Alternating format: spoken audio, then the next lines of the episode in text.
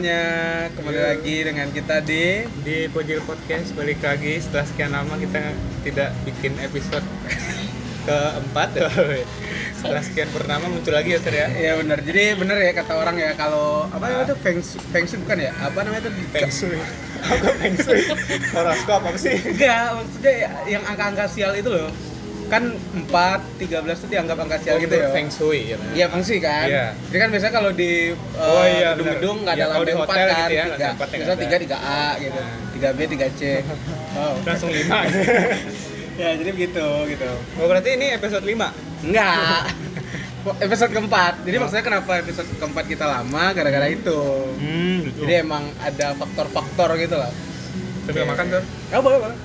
Jadi kita lagi di mana nih, Tio? jadi sekarang kita lagi ke malam minggu di pasar Santa anjay Wow. Ini episode yang spesial ya? episode yang spesial karena re- rekamannya ada ambience ambience Dan tentu saja kita juga karena ini episode yang spesial kita tidak berdua. hmm. Jadi kita tidak seperti edisi sebelumnya nah edisi-edisi sebelumnya Cuma kali ini kita ada bintang tamu. Bintang tamunya sangat spesial ini. Ada influencer, ada influencer ada businessman ada businessman, ada So- aktivis oh enggak, Eh, itu akademisi. waduh Ah, akademisi. Karena emang tema yang akan kita bahas akan kita bahas ini itu apa butuh penanganan dari ber- berbagai expert gitu. Gak hanya dari sudut pandang kita oh saja. butuh banyak perspektif ya Ah, ah. Jadi kan kita ini sekarang sudah masuk memasuki usia-usia produktif. produktif untuk untuk reproduksi Enggak, maksudnya ya itu salah satunya. Iya, gitu. oh Jadi, produktif berkarya produktif berkarya gitu. boleh Nah, boleh? Jadi oh ya jadi dan tamunya sudah tidak sabar ingin diperkenalkan Oke, kita perkenalkan saja. Jadi pertama tamu kita pertama itu ada influencer dari apa? Oh iya, Oh, beauty vlogger. ada beauty vlogger, beauty vlogger dari Jakarta Pusat iya yang ya lumayan lah gitu, yang sering mereview-review alat-alat Oh, iya. kecantikan, skincare skincare skincare yang apa yang bi- bisa bikin wajah glowing, Iya, shimmering, splendid gitu kan. Jadi sekarang ada ada Nelvi Langsung aja. Halo. Nelvi. Ya, Boleh dong ceritain sedikit tentang ini panggilnya apa nih? Lo di tamu? lo aja biar Oh, lebih ini.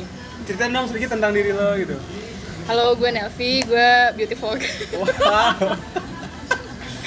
gue eh, Eh, ya kayak yang disebutin tadi. Sekarang gue jadi ya. bintang tamu di podcastnya Pojil. Wow. Ya. Ini biar biar kayak di TV-TV ya, Tio. Kita Hmm. nanya kesibukannya apa sekarang. Eh, s- sekarang lagi sibuk jajan. Wow. Di Pasar Santa. Jajan apa ini? Tadi beli pisang. Oke, oke. Gue suka pisang. Kesehariannya sedang apa sekarang? Ada project apa yang sedang dikerjakan? Project Offline, biasa. online? Eh, online. Masih? Offline, offline, baru oke. offline. Oke. Ya. Oke, oke. Oke. Ke kantor gitu. ya udah. Ya. Jadi selain Nelvi kita juga ada bintang tamu lainnya yaitu seorang eh, praktisi pendidikan. waduh Ini, karena kita butuh membahas isu ini dari sudut pandang akademisi juga ya. Ya, selanjutnya kita perkenalkan eh, ada lu Saputra mau nama asli apa nama oh palsu? Desi Samaran Desi nih? Mawar, panggil saja Mawar. Atau Desi Anwar? Nama asli ya tuh. Oh, nama asli atuh. Oke, ada Akang Hengki gitu. halo Kak Hengki Halo. Halo, hai. Eh, perkenalkan nama gue Hengki. Oh, Oke. Oh, sorry. Sorry, sorry. Eh, sekarang kesibukannya apa, Hengki? Ya, sekarang lagi jalan-jalan. Apa? Jalan-jalan. Iya, mulut jangan ditutupin lah. Gimana sih? Ya, sekarang grogi. lagi sibuk jalan-jalan. Oh, Oke, sibuk jalan-jalan. Ya, Oke, oke. lagi Jalan-jalan ke mana? Ya, ke mana aja. Yang penting jalan aja. Wow, yang penting jalanin ya. Selanjutnya yang ketiga ada seorang businessman, seorang developer, eh bukan developer ya apa sih istilahnya? Iya oh, programmer. Oh, developer kira ini itu. Eh, properti ntar. ya bintang tamu kita yang ketiga ada Fajri. Halo Fajri. Halo, halo, halo semua. gimana kabarnya Fajri? Alhamdulillah baik. pakai itu dong pakai jawaban khas SMA kita dong Wes, alhamdulillah luar biasa. Allah Wah, Akbar. masya Allah, mantap, mantap, mantap. Jadi Lu jangan makan Ella. Masa gue mulu yang ngomong. apa ya? Jadi Karena karena di umur yang udah Heeh. segini ya Hengki kebetulan udah 35 gitu ya. dan Apaan 35? dan lu yang udah 38 ya. 38 Eh tenang, ini Lu lebih tua dia. Iya. Ini yang paling tua. Tio September, Tio September 91. 30. September Paloa, September. Tio Agustus. Oktober lalu. Tio Oktober. Jadi kita ini oke. adalah eh, teman satu alma mater guys. Ah, Jadi ah. satu SMA yang ya yang ngusahain sering-sering ngumpul gitu ya. Oh iya. iya. Ngobrol-ngobrol kesibukan. Ya. Dan sekarang kayak- kita mau menggagas apa? Arisan. Iya, mau. ya, tahuan. Emang penting, penting arisan. loh, penting loh. Tapi bukan arisan itu kan? Arisan penting buat masa depan kita nanti. Wow. Wow. Salut. Aduh. Jadi apa sih tema bahasannya? Iya, kayak kita tuh kan sering Ah, nanya kabar, rencana Ah. ke depan kayak kapan sih nikah gitu. Salah Oh, satunya iya, kan iya. juga sering kita ngobrol. Iya, iya, Nah, iya. Kalau Ningki sendiri kapan nikah Ningki? Eh, Alhamdulillah. Target sih tahun depan. wah serius. Serius. Ya, Wow. target. Oh, berarti Ya, target kan? Kalau target Berhitung muda dong ya. Tapi target tuh harus realistis. Kan udah 38. Oh iya. Masa masih muda? Target tuh harus realistis gitu loh. Saya emang lu benar-benar ingin nikah di tahun depan atau gimana? ya ingin nikah tahun depan Kenapa tuh kira-kira? Kenapa ingin segera mungkin gitu?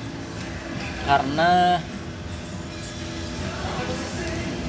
kalau menurut gua buat cowok ya Oh, buat cowok. nikah yang ideal tuh ya 25 20 ya maksimal 27 tahun lah gitu. Eh, kenapa tuh patokannya kira-kira begitu? ya itu lagi Lagi apa? masa- ya lagi masa produktif kita mungkin atau Lah banyak juga kok orang yang di umur-umur berapa gitu masih masih produktif ya Tio? Produktif apa nih? Iya produktif apa nih? apa pun uh, pertumbuhan atau segala macamnya gitu Dari umur dari SMA juga udah bisa produk. Oke tidak menarik ya kita ganti narasumbernya. Krik sekali dia di itu. Nanti nanti di- kita tanya Udah Hiki straight to the point untuk aja lah. Jadi kali ini guys, kita bakal ngobrolin soal nikah muda.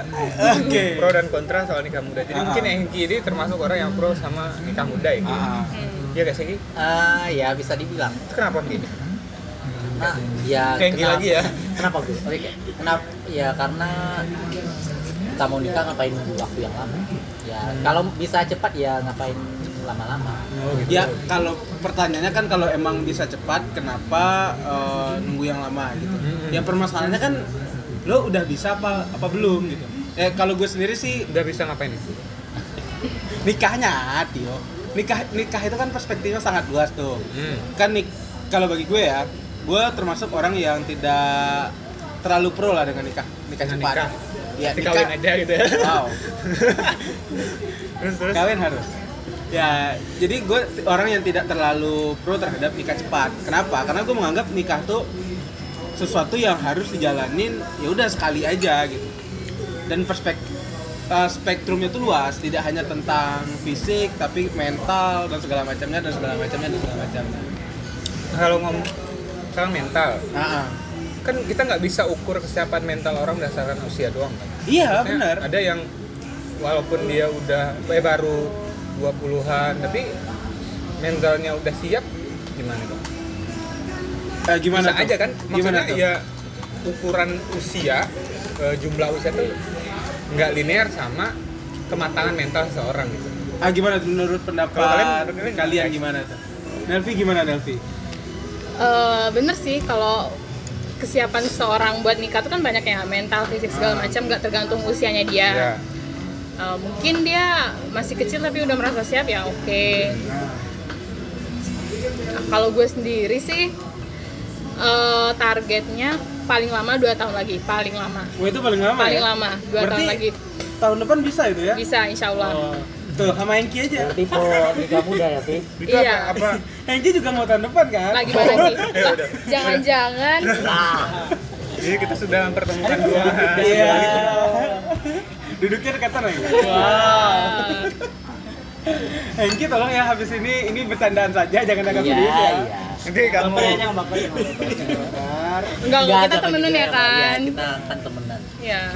Ya menurut, menurut Fajri gimana tuh? Apakah nikah cepat itu emang emang diperlu? Maksudnya ada nggak sih pro dan kontranya dari nikah cepat itu? Ada sih. Kalau menurut gua pribadi sih Heeh. Lebih ke pribadi masing-masing. Di mana kalau misalkan gua pribadi gitu, lihat kalau misalkan nikah cepat gitu, apa sih positifnya? Misalkan gua jadi punya eh, seorang yang bisa beri perhatian lebih gitu, seorang yang bisa ngurusin kerjaan di rumah gitu, kayak misalkan cuci baju. Oh, ya itu bukan salah satunya, Baju itu salah satunya. ya? Iya, iya. Bantu cuciin baju gitu. ini feminis bantu feminis. Oh, bantu oh, cuciin iya. baju Oh, gitu siapin masak apa siapin sarapan gitu Oke, ada yang manja-manja gitu ya lebih ke apa ya kebutuhan secara bantu ya. manusiawi gitu manusiawi seorang pria ya gitulah Ya kalau sekedar Nah, manja kalau kalau kontranya ya itu banyak persiapan yang harus kita Nah. Butuhkan untuk Dari- nikah dari muda kan bukan Jody. Bentar, bentar. lanjut Oh, iya, iya. sorry, sorry, sorry, sorry. Nah, bukan, potong sih. bukan, bukan, bukan cuma ya. dari sisi finansial, tapi juga dari restu orang tua segala macam, dari penerimaan keluarga calon, mungkin banyak banyak hal-hal yang perlu dipersiapkan kalau mau nikah muda. Tapi kalau emang sama-sama udah siap ya nggak perlu ditunda-tunda gitu. Oke, jadi gimana Tio tuh? Kalau dari perspektif Fajri tadi soal mau cari yang bisa manja-manjain terus dibantu nyiapin sarapan, ny- bantu nyuciin baju. Mungkin ini yang apa? Perspektif ini yang bikin gagal nikah muda gitu. Karena ya mereka pengen nikah cep- cepet-cepet karena hanya pu- punya ingin seseorang eh, yang bisa bantu-bantu segala macem. Eh, pada akhirnya bikin yang apa? si cewek ini jadi wanitanya jadi eh, eh, stres gitu. Karena kalau menurut gue pernikahan itu harusnya eh, sebuah rencana yang enggak goalsnya nggak cuma itu. Jadi hidup bareng-bareng, saling memanjakan, saling membantu. eh ya nggak cuma menitik beratkan hadirnya seorang itu untuk mengambil sebagian pekerjaan yang biasa kita lakukan sendiri gitu. Oke. Nah itu jadi kalau perspektif kayak gitu ya bisa aja si cewek jadi stres, mi- mikir ulang, oh bener nih nikah terlalu muda resikonya begini.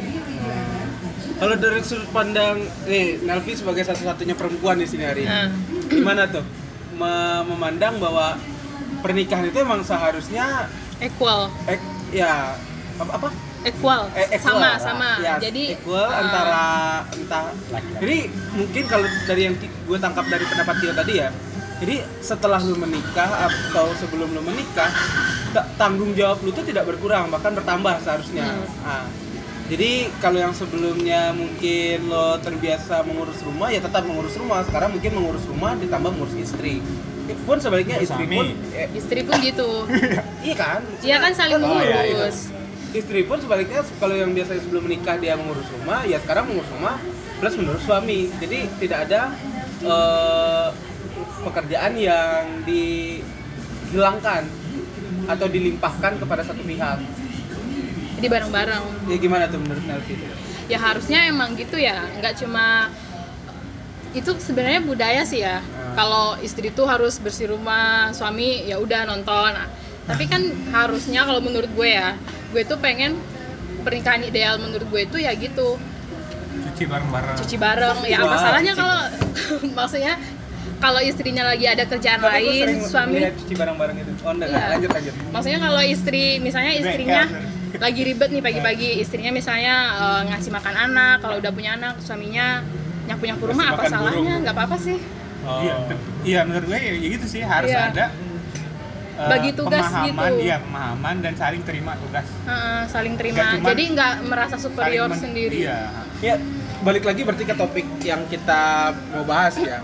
Nah, berarti kan kalian sudah ya Fajri tadi sebenarnya poinnya begitu juga. Jadi kan sebenarnya itu butuh persiapan dan Iya. segala segala segala macam hal. Nah, topik kita tadi apakah nikah muda mau nikah muda atau nikah entar-entaran aja gitu. Nah, kalau dengan kes- butuh kesiapan mental seperti tadi berarti emang butuh persiapan yang panjang gak sih? Maksudnya apakah apakah di umur kita yang masih di bawah 25 ini kita merasa mampu untuk menghadapi hal-hal tersebut? Nah iya. Iya maksudnya bisa aja. Gimana, gimana? Kalau gue sendiri ya. menurut Oh, gue oh ya lanjut Bentar, dulu bentar. menurut gue ya kalau kita misalkan ah nunggu siap dulu ah nggak bakal ah, kita tuh nggak bakal ada merasa di titik yang 100% siap Oke. jadi kadang tuh kita learning by doing saya Wow. maksudnya Iya, ya iya, iya. harus re- realistis juga nggak mungkin Iya. kita emang nol banget dalam hal itu terus kita nekat oh ya udah ntar gue juga sejalannya waktu gue juga bisa tapi nggak gitu juga tapi kita tuh nggak bakal ada yang merasa oh gue udah siap banget nih nah mungkin sekarang waktunya menurut gue kita nggak bakal ada pasti kita selalu merasa aduh ini belum aduh gue gue belum ini nih gue belum itu tuh Ah. tapi ya emang harus nggak boleh nol juga persiapan nol juga gitu menurut gue kita nggak bakal ada di fase yang merasa 100% siap menurut gue sih ya Ya gitu sama kayak fase dari SMA menuju mahasiswa gitu kan. Kan eh, semua yang kita hadapin pas mahasiswa itu sebagian besar adalah hal baru. Nah kita nggak mungkin beralasan oh nantilah jadi mahasiswa gue belum siap gue mau mempersiapkan mental mau mempelajari hal-hal yang harus gue eh, antisipasi ketika jadi mahasiswa. Nah ketika jadi mahasiswa kan kita itu tadi learning by doing. Kita pertama kali ya mungkin, mungkin kita nggak pertama kali tapi banyak orang-orang yang pertama kali pertama kali ngekos pertama kali jauh dari orang tua pertama kali ngurusin makan sendiri pertama kali ngurusin pakaian sendiri gitu kan dan memang ada ya di awal mungkin memang ada apa benturan memang ada benturan geger culture shock soal itu gitu tapi di situ lah poinnya gitu kita Ah, belajar itu yang learning by- by doing tadi Ya, kalau ini berarti gue sendiri nih kayaknya yang yang kontra dengan pernikahan cepat. Karena kenapa? Gua kontra Nggak, jadi begini. Kalau dari pendapat kalian berdua tadi yang gue dengar, berarti kalau misalnya kita learning by doing nih, kayak misalnya kuliah kan awalnya Iya. SMA, kita juga belum kuliah sebenarnya. Ah. Cuman ini nggak masalah sesimpel itu coy. Ini nikah. Ini sesuatu Iya. yang sakral. Kalau bagi gue ya, itu cukup sekali seumur hidup. iya Nggak akan diulangi. Kalau misalnya lu kuliah gagal, lu nggak suka, lu bisa pindah gitu. Misalnya lu nggak enak nih, ah jurusannya nggak enak. Atau misalnya, ah univ nggak seperti yang gue bayangin. Lu pindah aja tahun depan juga SBM lagi atau apa, masih slow. Tapi kalau lu nikah, pas dicoba, ah nggak enak nih, gue cari yang lain lah. Nggak bisa kan? Hal-hal yang seperti itu yang bikin pernikahan gagal Azan, kan? azan. Oke, kita pending dulu ya guys. Ah, jadi kalau menurut gue ya perbandingan antara menikah tadi dengan kuliah tadi nggak nggak nggak apple to apple karena enggak sur Ded. gimana tuh? yang gue maksud sama uh, kuliah itu adalah masaknya bukan apa yang kita pilih misalnya apa jurusannya segala permasalahan begitu tapi masaknya jenjang dari uh, poin kita sebagai siswa ketika menghadapi uh, tanggung jawab baru atau atau hal-hal baru di kehidupan mahasiswa bukan soal masalah oh milih jurusan. Lu kalau milih ju- jurusan yang salah bisa pilih yang lain. gitu. jadi Hmm. permainnya bukan itu. Jadi maksud gue tuh peranjakan pengalaman yang bakal kita kita terima gitu. Karena ya itu. Mau Ya nggak mau itu. ya nggak tahu ya mungkin orang lain punya komitmen yang berbeda. Mau nggak mau kita akan ada di posisi itu gitu kan. Nah dan balik lagi umur nggak bisa nggak nggak nggak bisa menentukan kesiapan mental atau kematangan mental seseorang. Bisa aja orang yang udah punya persiapan soal men- mental soal pernikahan dari awal dia balik gitu. Nah, bisa jadi kan? Nah ya gue gue sendiri sih bukan uh, pro soal nikah muda atau kontra soal nikah muda tapi lebih kepada ya udah itu pilihan yang lo sesuaikan dengan diri lo masing-masing gue sendiri belum punya sampai sekarang pun belum punya rencana nikah mau kapan gitu oke oke oke. Jadi menurut kalian bagaimana nih? Apakah tentang pernikahan itu dari sudut pandang Hengki apakah eh ya ya udah kalau emang udah nemu calonnya apa segala macamnya kira-kira apa alasan utama Hengki yang ingin tadi kan ingin bilangnya mau menikah tahun depan nih apa sih alasan utama Hengki kenapa saya harus menikah tahun depan gitu kenapa tuh kira-kira jujur-jujuran aja Oke, sebenarnya gue tuh bukan harus tahun depannya tapi tapi keinginannya tahun target depan keinginannya kan? tahun Nah, depan. Nah, kenapa ingin Tahun nikah muda? Sebenarnya gue tuh nggak mau uh, nunda-nunda waktu buat nikah karena saya punya apa ya pernah pengalaman uh, naik gojek dengan mamang gojek uh, dengan mas gojeknya itu Oh, lu mau nikah dia- sama mamang dia gojek? bukan maksudnya oke, oke. pengalaman mas Oh, gojeknya oke, oke. ini dia nah. itu belum nikah jadi kita ngobrolin kalian pernikahan Pak. pernikahan gitu di Gojek? Iya, oh, dia, dia sekali lagi lagi berkendaraan Iya, kita oke. ngobrol tentang pernikahan dan Oke. dan dia Tunggu. saya Emang menanya bisa ngobrol di Gojek itu gua aja kalau ditanya nama aku sama iya sama Gojek kan? ah iya mas oke oke ya, ya bisa kayak halo halo halo iya ya, iya iya setidaknya kita masih kedengeran apa yang kita obrolin masih Oh, iya, Bilangnya iya. hati ke hati beda. kalian Iya. kalian ngobrolnya di Iya, iya, motor iya. apa di di sebuah tempat ini Berhenti di dulu motor, gitu kan. ya di motor sambil jalan motornya Ya, Nah, tapi gue pernah nah dia bilang Gojek, dia ngasih mikrofon ke kita, jadi kita Oh iya, ngasih speaker. Gue Serius? pernah, Ada, iya pernah nemu kayak gitu. Jangan-jangan kayak itu gitu, iya. Jadi kita Ada ngomongnya pakai mic dari helm. Ada ada. ada. Mm-mm. oke lupakan lanjut Ya, lupakan ya. Nah, jadi gini deh, dan dia Oke. itu udah mencapai umur 30 terus katanya eh, pas umur 20-an, 23, Heeh. dia masih ingin nikah tapi karena kebetulan eh, waktu itu masih belum siap eh, keuangan katanya akhirnya dia ya cari kerja dulu. Kemudian setelah kerja lama kelamaan setelah umur 30-an karena ketag- eh, karena Ketagihan apa nih? ketagihan buat kerja aja kerja eh, dia. Ya dari eh, di pekerjaannya akhirnya dia kurang tertarik buat nikah lagi setelah umur 30-an jadi kalau dia bilang nggak mau nikah itu yang nggak masalah nggak nggak apa ya nggak usah nikah lagi yang penting saya keuangannya Udah udah, nyaman sendiri. nyaman sendiri dengan pekerjaannya katanya. Nah. jadi saya saya. nggak gua nggak mau sampai kayak gitu ya makanya mending uh, Nikah apa ya cepat. nikah mu- nikah muda gitu ya. Selagi masih ada kemauan buat nikah muda. Nah kalau misalkan nih kesiapan mental atau keuangan kalau kesiapan keuangan kita bisa cari bersama ya. Kemudian kesiapan mental. Nah kalau masalah kesiapan mental kalau menurut gue itu bisa kita uh, belajar.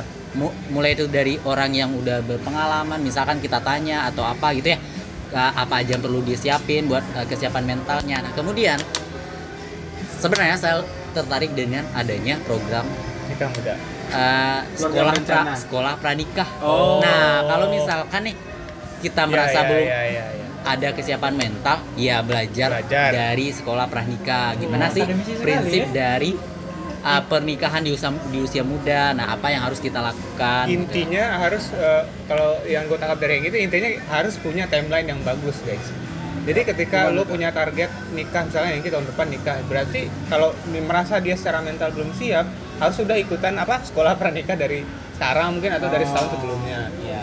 ya bagus juga sih nah tadi soal masalah keuangan ya kan tadi yang mam- Iya, iya. mamang, mamang gojek itu nggak nikah karena dulu alasannya karena belum siap secara keuangan nah menurut gue ini juga jadi hal yang penting ya nggak sih jadi hal yang penting buat persiapan menuju Ah, eh, ah. kehidupan berumah tangga menurut kalian gimana kalau keuangan Eh, gimana gimana kan ada iya kan ada orang yang bilang ah ya udahlah kita Ada rezekinya nanti. Ah, ah. orang masing-masing pasti ada rezekinya terus ayo kita memulai rumah tangga ini dari nol biar Eh. tahu susah masing-masing gitu kan ada yang Oh. bilang begitu kan Ya, gi- gimana tuh Ji tentang tentang konsep susah masing-masing dari nol itu? Ya kalau menurut gue pribadi sih eh sebenarnya nggak sebet se- ah, se- nggak sepenuhnya salah mau memulai dari nol gitu. Ya namanya juga berjuang bersama gitu. Toh saya juga apa gue juga punya sepupu mulai pernikahannya itu dari nol dari benar-benar ngontrak dulu udah udah, udah ngekos dulu. kayak Pertamina ya dimulai dari nol ya? Iya sebenarnya bukan Oh, dari nol juga sih tetap SPBU ya oke Iya, iya. sorry sorry Ah, tapi tetap tetap pasti ada ada modalnya. Modalnya paling nggak modal pengetahuan atau modal mental gitu. Biar siap untuk hidup susah dulu gitu. Mungkin ya ada ada manis-manisnya kalau perjuang bersama. Tapi balik lagi kalau misalkan masalah pernikahan sebenarnya nggak butuh modal besar gitu. kalau yang saya yang gue pelajari gitu yang gue tahu yang gue suka browsing suka eh, nonton YouTube gitu. Banyak kok yang nikah sebenarnya dengan modal yang ya cukup lah. Paling ya 5 juta 10 juta gitu. Kalau kata mereka sih yang paling gede itu gengsinya. Nah, gengsi resepsi segala macam. Tapi emang nggak bisa dipungkiri bahwa kehidupan pasca nikah itu jauh lebih banyak biayanya dibanding dengan Nah, iya. eh, pas pernikahan. Makanya kalau gue sendiri sih itu penting. Buat mempersiapkan eh, finansial itu penting gitu. Paling nggak ya ngobrol dulu dengan keluarganya gimana keadaan keuangan kita gitu paling nggak kita sebagai pria ya harus punya modal apa punya tabungan gitu punya tabungan setelah nikah gitu jadi si wanita nggak eh, si keluarga wanita juga nggak cemas gitu mau melepas anaknya gitu dengan kita jadi menurut gua finansial itu penting Oke. Ya, berarti ini apa ya? Gue sebagai ya balik lagi ya. Gue sebagai pihak yang sebenarnya tidak terlalu setuju lah dengan nikah cepat-cepat ini. Dari beberapa apa obrolan kita tadi ya, berarti butuh persiapan kan? Iya, mental, finansial dan segala macamnya. Lu misalnya nih, kalian baru misalnya baru lulus kuliah nih. Lulus kuliah umur 22 gitu. Setelah lulus kuliah kan gue yakin kalian tuh tidak akan langsung memikirkan hal-hal seperti itu gitu. Maksudnya persiapan secepat itu segala macamnya. Nah, kalau kalian setelah lulus langsung menikah itu menurut gue itu adalah akan ada apa ya keterkejutan gitu. Gue aja yang dari lulus langsung kerja itu terkejut dengan dunia kerja gitu. Dengan dengan segala gue yang biasanya bisa bangun pagi eh ba- bangun siang gitu. Sekarang harus ba- bangun pagi tapi rut- bisa kan? rutin. Ya tapi bisa tapi akhirnya struggling dulu di awal Oh, gitu. iya. dan akhirnya gue pindah pindah kerja kan. Ya maksud gue itu gitu. Kalau untuk pekerjaan untuk kuliah untuk segala sesuatu lah bukan sesuatu yang harus dilakukan sekali seumur hidup oke it's oke cuman kan untuk pernikahan itu benar-benar butuh persiapan. Tadi kata Hengki butuh sekolah pranikah lah. Kata Fajri tadi butuh persiapan finansial lah. Kalian tadi bilang persiapan mental lah. Berarti emang butuh persiapan kan? Iya emang. Emang butuh. bukan berarti nikah cepat itu tanpa Nggak ada persiapan, nggak mungkin. dengan bekal nol sur. Ya gitu. Ah, ah. Bukan jadi gitu. ini kan tadi ngomongin umur misalkan umur 20 misalkan contoh lah salah satu anak ustadz kondang di Indonesia yang nikah umur 17 cerai kan masih aja yang mana sih yang Mas- anak Arifin Ilham Mas, oh masih, Masih. ah, Alvin, Alvin, Umur Alvin, 17 tahun masih. kali. gua kira yang itu Nah. yang Ustadz Gua Taki nggak- Malik sama Oh ya, gue Nah. juga tadi Nah. ke situ ya. ah itu mah nah nah itu menurut gua ya lanjut Nah ini kan umur 17 sudah nikah Ar- Artinya gue nggak tahu persiapan mentalnya gimana segala macam Secara finansial pasti dia udah siap nih Soalnya Iya. Punya bisnis di mana-mana Terus juga anak ustadz kondang segala macam. Ya itu bukan berarti nikah cepat tanpa Persiapan. modal, tanpa persiapan. Tapi tapi dia punya privilege Tio. Dia dia punya keuangan dia punya penasihat spiritual seorang ustadz kondang. Ya. kalau lu atau gue atau kalian nih yang nikah ter yang yang me- apa ya? Yang mengasih siraman rohaninya siapa? Kan balik, balik, balik lagi tadi itu Balik. bukan berarti kita semua nggak ada persiapan pasti kita Ya, ada yang tahu, mungkin kan? yang udah Ya, mulai mungkin misalnya Iya. yang dari jauh-jauh hari ikut Hmm. kajian atau apa Iya. gitu. Oke, bisa dia udah jadi ikut gitu. pranikah iya. kan? pranikah gitu Lu berarti sekolah? nikah muda Belum, itu nggak ada persiapan sama sekali Nah. Sur. oke kita kita tutup lah Nah, untuk soal Eh, keuangan tadi, oke. soal finansial, gue rasa penting nih. eh, eh, tadi kan kata Fajri, gue agak agak kurang setuju sama kata Fajri. eh, eh, biar si keluarga wanita percaya sama kita Ah. untuk percayakan anaknya. Kalau menurut gue nggak gitu. Kalau harus kalau mau siap secara finansial, cowok cewek harus siap secara- harus dua-duanya harus masing-masing siap se- secara finansial. Nggak Oke. cuman tanggung jawab ini ditaruh sama cowok doang gitu. Ta- ta- tapi kan- lebih kuatan yang Ah, cowok ah, Hmm. nggak masalah kan emang kalau cewek nggak ada finansial masih masih Nah, iya, masih- alasannya apa? ditoleransi Ah, lah. Nggak, gini, gini, Ya, Toleran. itu kan Tapi ya tetap aja. Dalam- budaya doang kan masyarakat Ya, ya, Iya. gua mau bilang itu dalam Betul. dalam kebudayaan kita, ya dalam struktur masyarakat Apalagi kita. Minang. Nah, gitu. kan lebih enak kalau misalkan cowoknya kuat secara finansial ditambah cewek Normatifnya begitu. jadi konglomerat coy Wow. nah terus keuangan lagi nih menurut gue dari apa yang uh, insight berapa Nah. ngobrol sama orang ketika lo punya uh, uh, finansial yang kuat ketika berumah tangga dan anak lo lahir dalam keadaan finansial yang kuat akan jadi, jadi maksud anaknya bakal Cerdas. uh, lahir dengan penuh percaya diri serius iya, penuh iya, percaya itu benar. diri terus nggak malu mengekspresikan diri cerdas bisa cerdas atau bukan pinter ya cerdas Iya, iya. secara emosional segala macam karena kita udah support dengan finansial gitu Oke oke. Oke, jadi begini. Eh gua anggap ini case case close lah, case close lah karena kita setuju emang ada persiapan ya. Iya. Ya entah itu persiapannya setahun dua tahun kan itu tergantung orangnya. Kalau dia bisa persiapan enam bulan, ya kenapa tidak gitu. Ya oke lah, anggap. Gua gua gua setuju sekarang. Ini gua ada satu pemantik lagi nih. Iya biar diskusi kita Iya, seru gitu. Hmm. Ah, Orang yang ingin nikah cepat itu, kalau gue perhatikan be- beberapa di berbagai macam timeline, beberapa macam diskusi, itu tuh bukan lebih ke term ingin membangun rumah tangganya, tapi itu lebih ke term apa ya? supaya nggak zina Iya fisik gitu. Mereka hanya ingin pacaran secara halal gitu.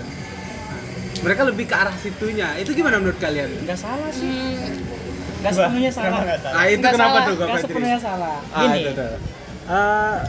gue juga pernah baca apa bukan baca nonton nonton uh, Ustadz Khalid eh, apa ceramah Ustadz Khalid Basalam Wow, set. Start. Ya lanjut. Nah, beliau juga bilang bahwa kodrat seorang pria itu juga pasti pengen pengen lihat pasangannya, pengen lihat lawan jenisnya gitu. Nah, daripada seorang pria ini menyalurkan hasratnya itu pada eh, seorang yang bukan mahram, bukan bukan eh, pasangan sahnya gitu. Dan emang nggak bisa dibentrol lagi nih. Dulu kalau nggak salah pas kita sekolah juga udah pernah di pernah kita pelajari gitu. Kalau emang nafsu seorang pria ini udah nggak bisa dikontrol lagi gitu, istilahnya ya, ya harus segera dinikahkan, harus segera dinikahkan. Daripada Tar, tar, tar. kalau masalah finansial dia belum siap lah segala macam gitu. Keluarganya bantu, keluarga calonnya bantu, kasih dia pekerjaan, kasih ajarkan dia untuk bisa mengelola keluarganya, keuangannya segala macam gitu.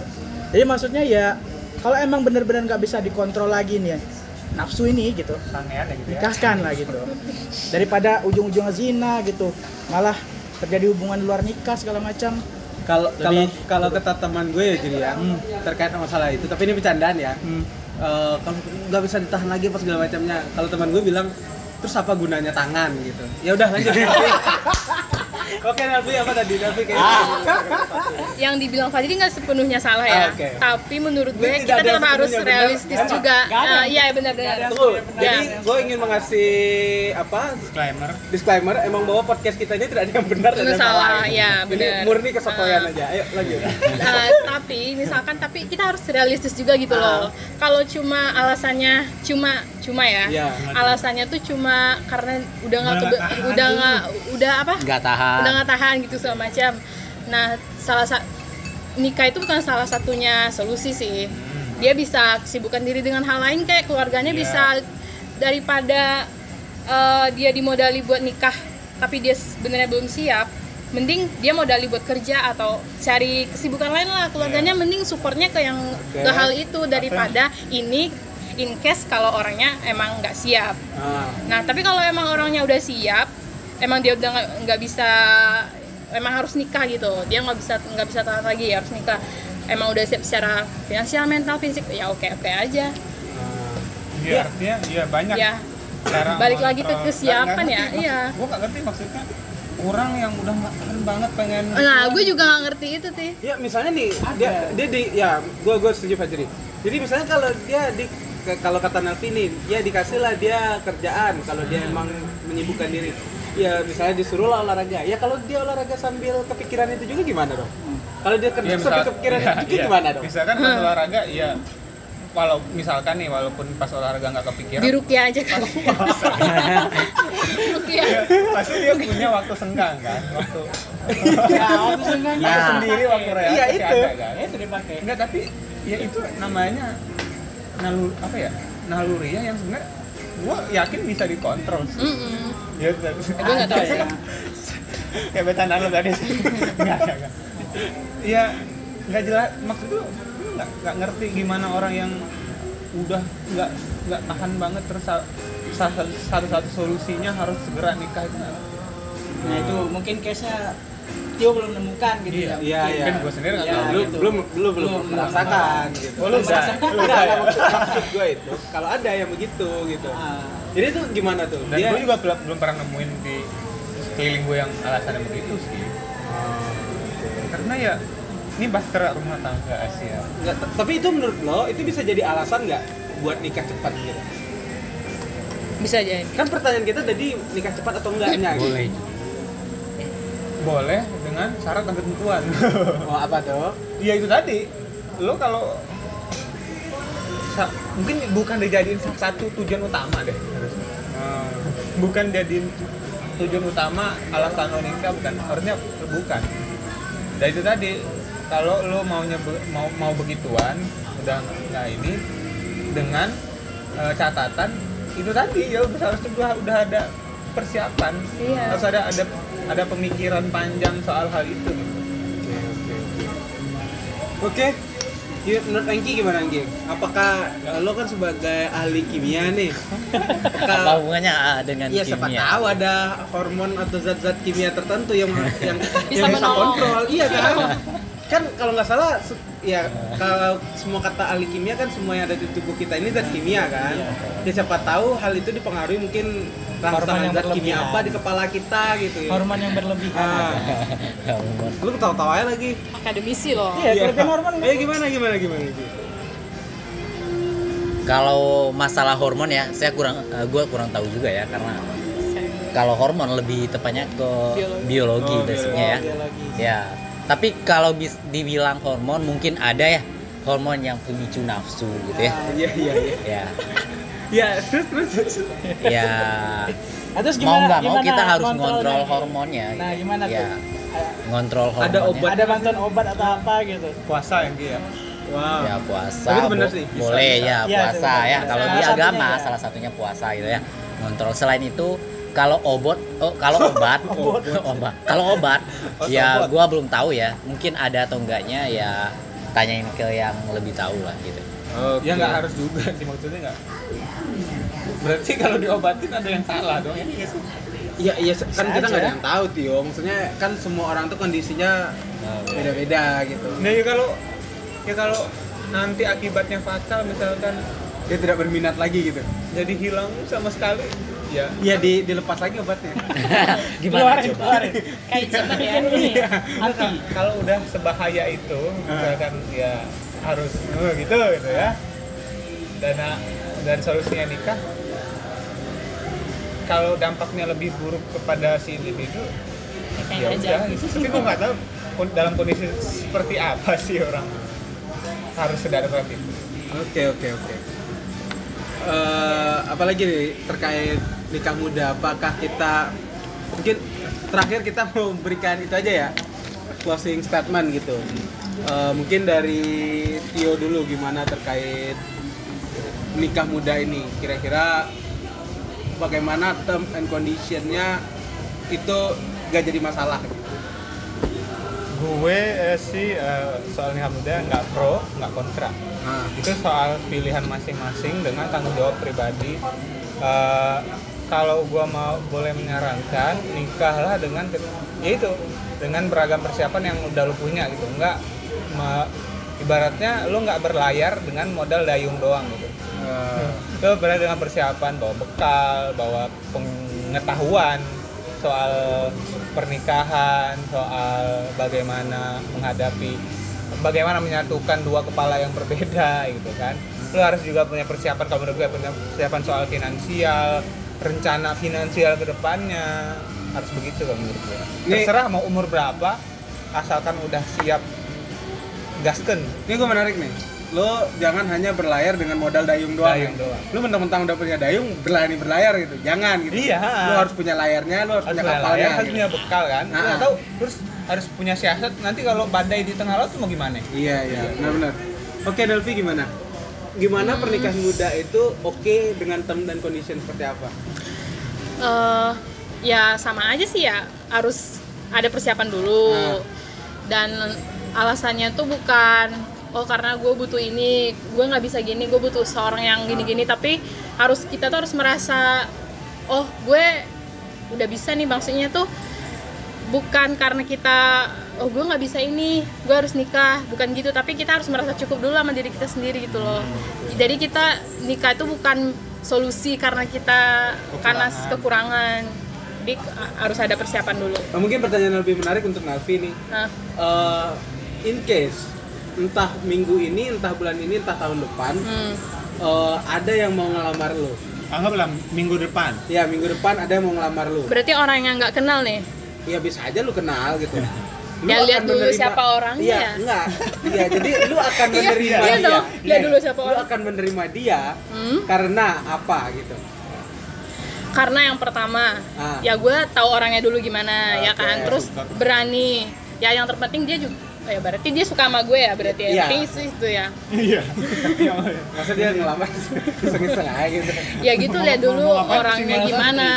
Oke keberanian dia ke orang tua gue gimana Iya, dia datang ke rumah- kesopanan. ke orang tua lu oh gitu. kalau datang Gimana ya kalau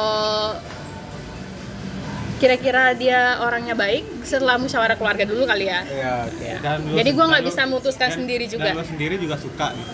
ya oke gas kalau gue sendiri juga suka dan orangnya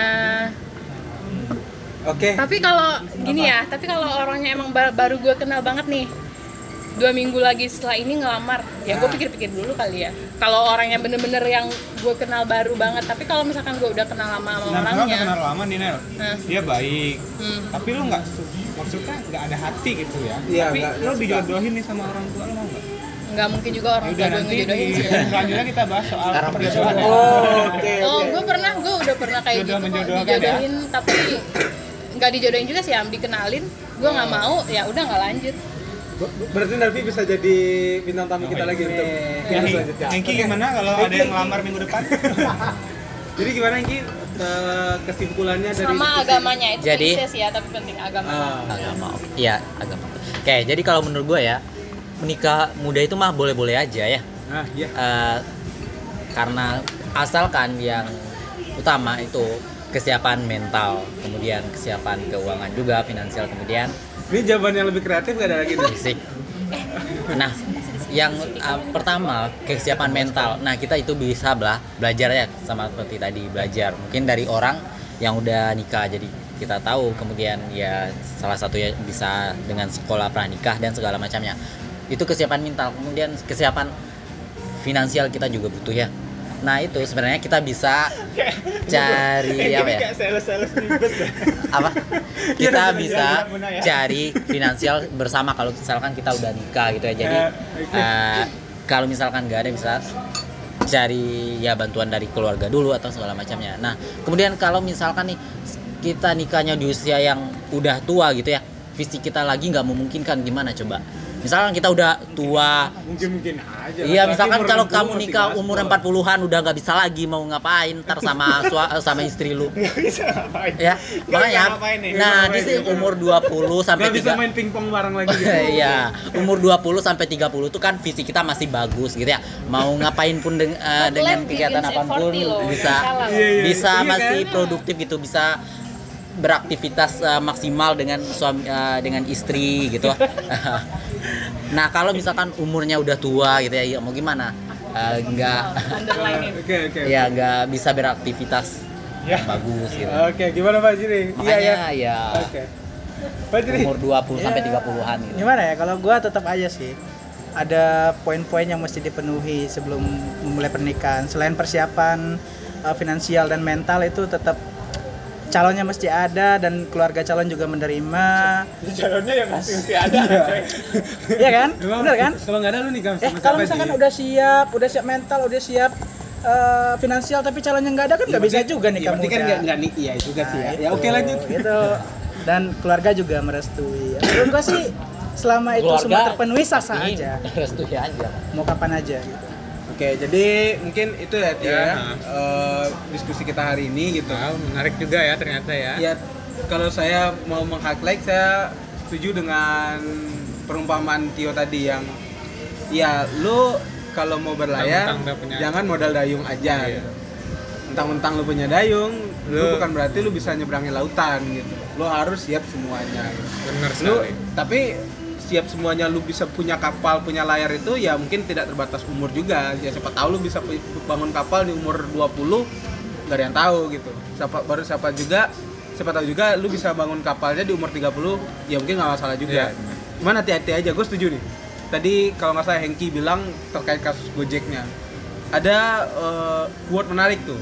yang bilang bahwa emang kesendirian itu seperti candu gitu awalnya itu emang pahit tapi setelah lu terbiasa lu akan sulit keluar dari situ dan gak butuh orang lain iya lagi. lu akhirnya tidak merasakan ah gue nggak butuh orang lain gue bisa dengan diri gue nah sendiri at the end ter- tapi itu ter- terserah sih terserah Ah. pilihan kalian kalau emang mau udah memikirkan untuk mau sendiri Ah. sampai akhir hayat ya asal kalian kebahagia iya apa enggak ya udah Ya seperti kata Armada asal kau bahagia, Bahagia. ya kenapa tidak gitu. Dan Itulah. ya, kira-kira begitulah ya. ya itulah podcast kami kali ini yang rasanya cukup sengit aduh Wow. cukup Iya, cukup eh, gitulah ya nggak nggak seperti biasanya ya biasanya iya iya aja. iya iya aja Karena biasanya udah di briefing. Pertanyaan terakhir dok, apa Apa? kan lu tadi bilang sedikit eh, kontra dengan Ah. usia eh, nikah muda. Lu sendiri rencana mau nikah umur kapan? Oh, kalau gue sih Umur 4 atau? 5 tahun lagi. 4 atau 5 tahun lagi? Umur berapa berarti itu? eh, 27 28-an lah. sama berarti sama gue udah oke Pokoknya tidak. ya kepanjangan Di ini guys 30. guys ini Ya, tapi kalau tahun depan ketemu orangnya gue lanjut guys aja sih. panjangan guys Iya. Oke. Oke, karena podcastnya, ya. ya, ya baiklah karena Itu nikah po- muda Iya, juga karena podcast. Astagfirullah. karena podcast sudah kepanjangan, kami undur diri dari saya Tio, Saya Surya.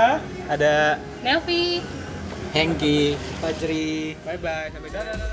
Hanyalah cinta